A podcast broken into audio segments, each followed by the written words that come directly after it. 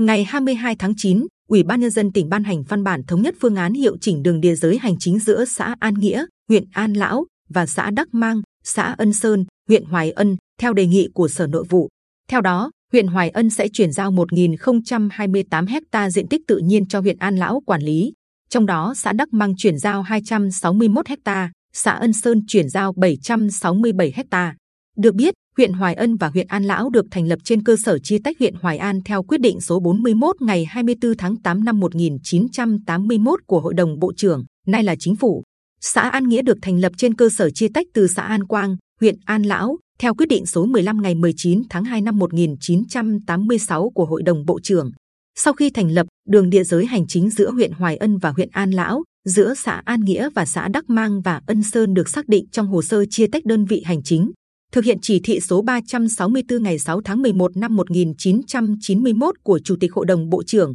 nay là Thủ tướng Chính phủ. Tuyến địa giới hành chính giữa xã An Nghĩa và xã Đắc Mang, xã Ân Sơn được các địa phương xác lập, xác nhận pháp lý trên nền bản đồ địa hình hệ tọa độ HN72. Tuy nhiên trong quá trình thi công lập bản đồ địa giới hành chính, đơn vị thi công và chính quyền địa phương thiếu bước kiểm tra, đối chiếu giữa hồ sơ, bản đồ với thực tế quản lý dẫn đến sai sót như trụ sở ủy ban nhân dân, trường học, trạm y tế xã An Nghĩa, đất sản xuất, các công trình thủy lợi, đường giao thông của xã An Nghĩa đều nằm trên địa phận xã Đắc Mang và Ân Sơn. Tại khu vực này có 119 hộ với 439 nhân khẩu của ba thôn của xã An Nghĩa đang sinh sống và sản xuất. Sau nhiều năm tiến hành các thủ tục, công đoạn cần thiết, đến nay việc tranh chấp địa giới hành chính nói trên mới có phương án giải quyết dứt điểm.